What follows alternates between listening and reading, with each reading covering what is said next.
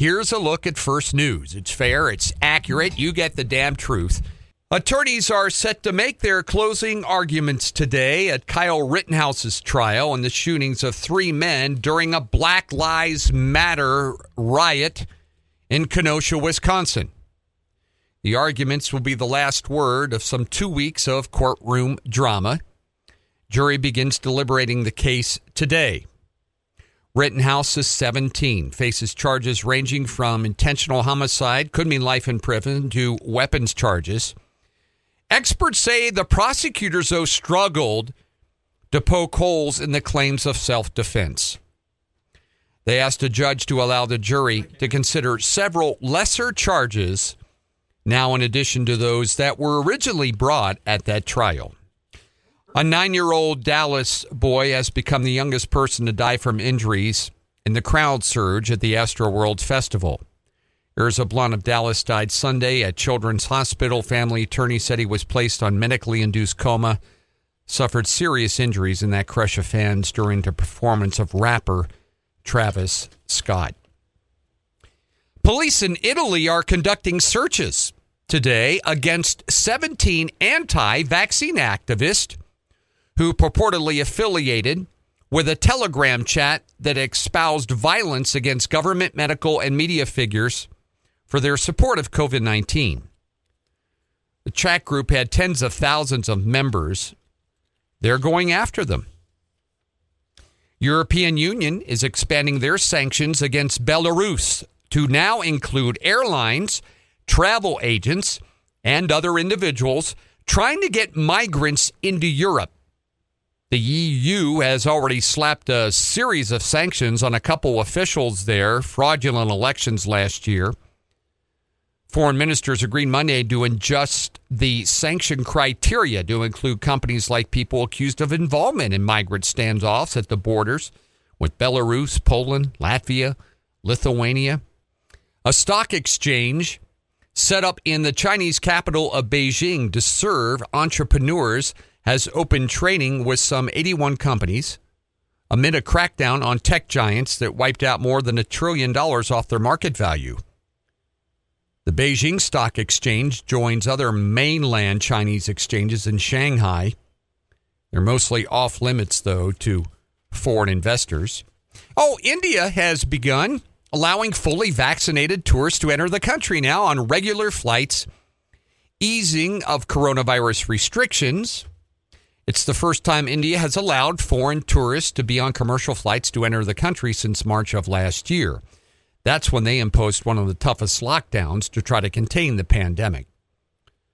The moves there are expected to boost tourism and the hospitality sector, which has been battered by the pandemic in India. Some Catholic bishops in the United States are persisting with criticism of President Biden for his support of killing babies. At the bishops' conference, they are likely to avoid direct criticism of him at its upcoming national meeting. The agenda includes a teaching document about the sacrament of communion. Work on the document coincided with the debate among the bishops as to whether Joe Biden is unworthy of receiving communion or not.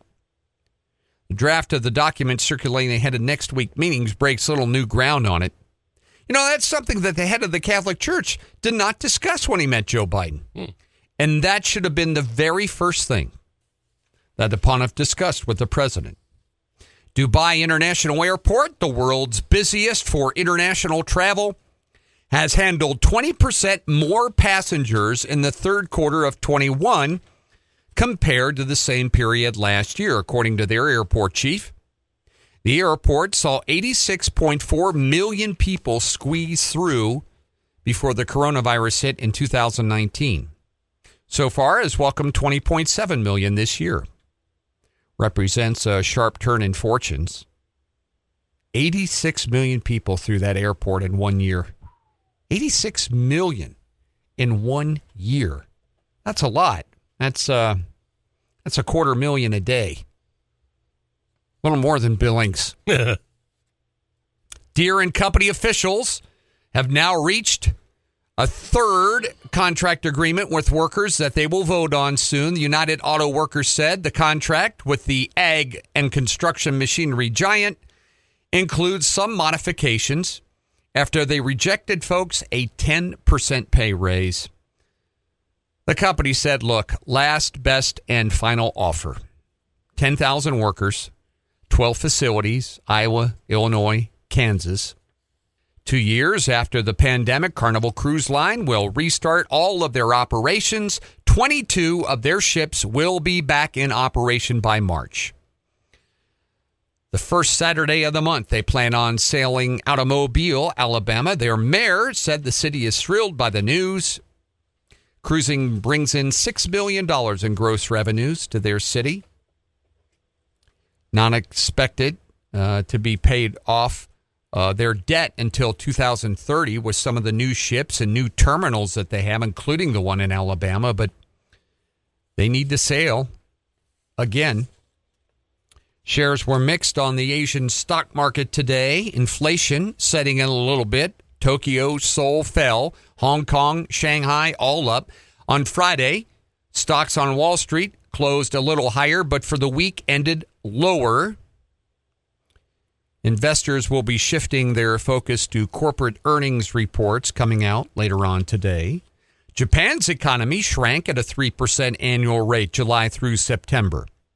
Their gross domestic product, which measures the value of the nation's product and services, was down a little less than one tenth of 1%. They are the world's third largest economy at a big ceremony today at the White House as Joe Biden was expected to sign his big $1 trillion infrastructure plan, a plan that would not have passed if 13 Republicans would not have crossed into enemy territory and approved that one.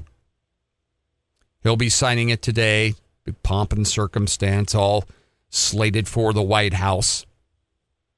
Pelosi, Schumer, other members of the party will be invited there. They'll all get a pen that you and I pay for.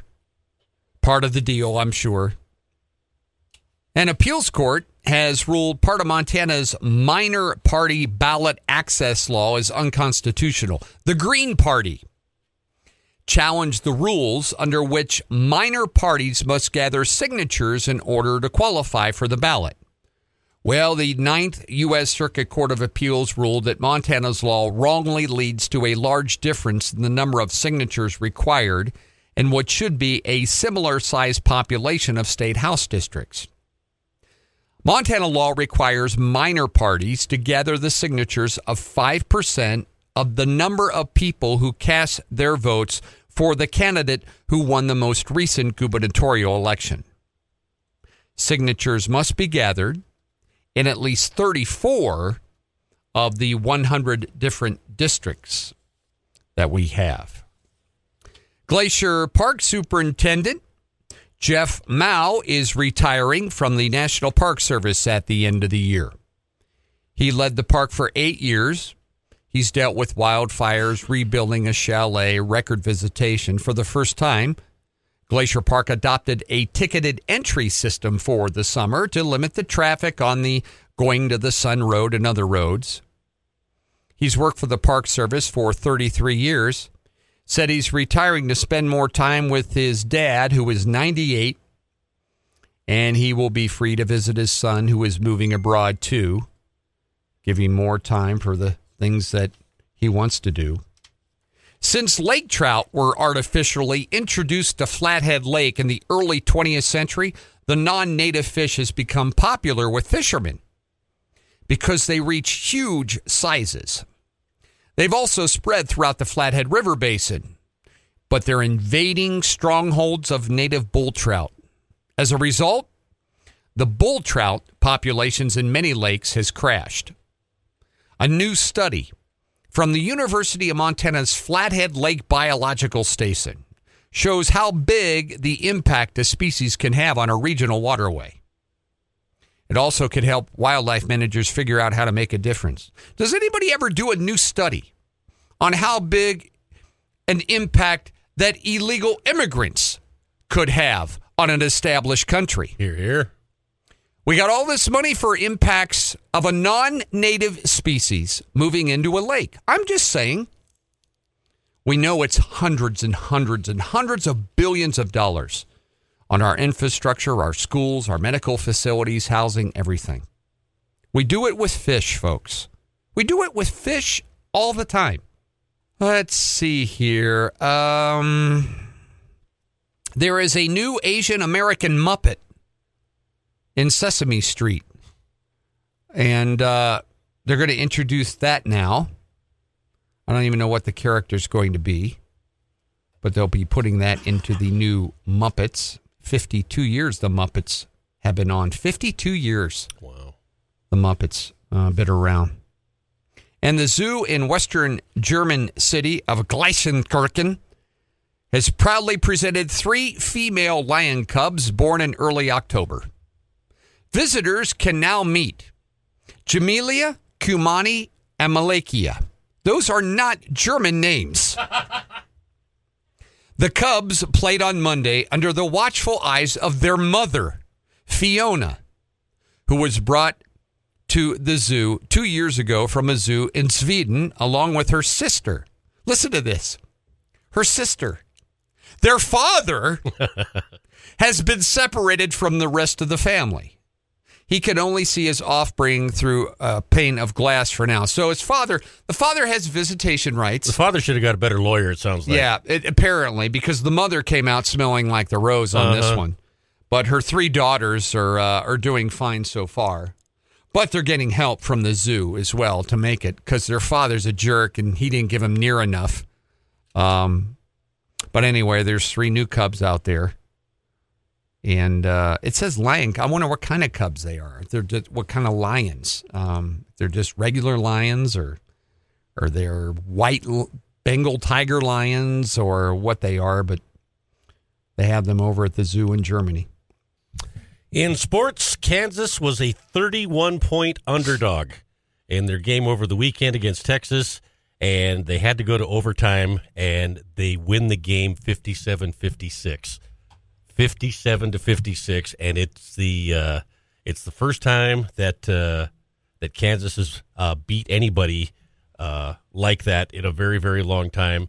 Two point conversion at the end of the game by a walk on guy that just decided to go to their school for no good reason. So if you're a Texas guy, you had a bad weekend. The walk on guy. hey, Gerbowski, you're in. That's right. Everybody is beat up. Everybody is bruised. We got broken fingers. At You just you got it. You got to get in there.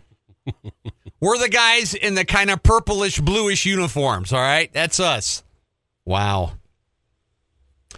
From the Weather Center today, mild day, 67 degrees. Uh, might be a little breezy though at times.